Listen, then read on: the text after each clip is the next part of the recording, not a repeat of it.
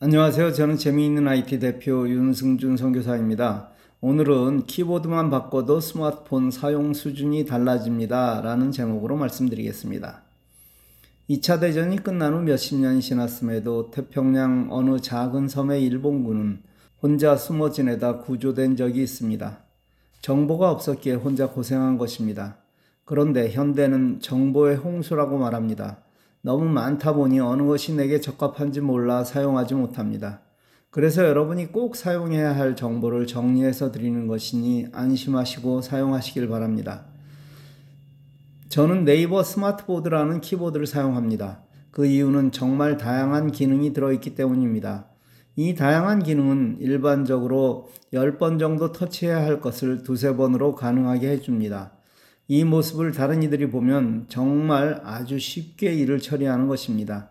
예를 들면 편안하고 빠른 KTX를 무료로 이용할 수 있는데 비포장 도로를 시골 버스로 달려가는 것과 같습니다.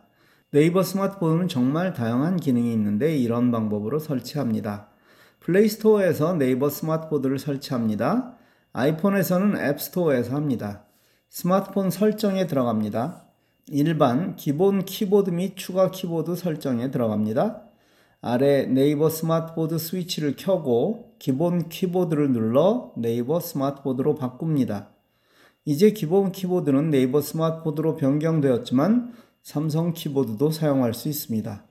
오늘은 스마트보드에 자주 쓰는 문구에 대해 설명합니다.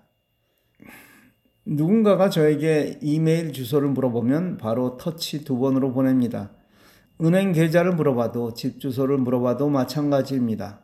그뿐 아니라 제가 제공하는 재화생을 회차별로 모은 인덱스도 터치 한두 번으로 수십 개의 내용을 보낼 수 있습니다.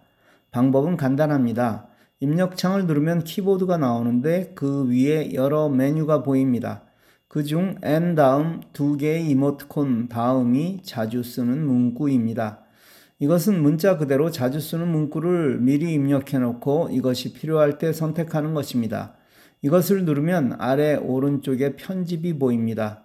몇 가지 이미 입력된 것이 보일 텐데 그 부분을 그대로 사용할 것이 아니라면 수정하거나 문구 추가를 누르면 됩니다. 예를 들어 제 메일을 입력해 놓고 완료를 누릅니다. 은행 계좌도 집 주소도 내가 사용하는 URL도 여기에 입력합니다. 저는 제 카카오톡 채널 주소와 재화생 가입하기 또 여러분에게 드리는 다양한 선물 URL도 입력해 놓았습니다.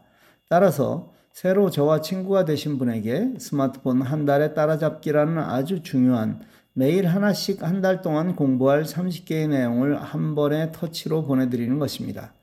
이런 종류는 URL만 입력해 놓으면 헷갈릴 수 있기에 윗줄에 제목을 넣고 아래에 URL을 붙여 넣습니다. 이 자주 쓰는 문구에 입력한 내용은 언제든지 수정, 추가, 삭제할 수 있습니다. 오늘은 여기까지 하겠습니다. 감사합니다.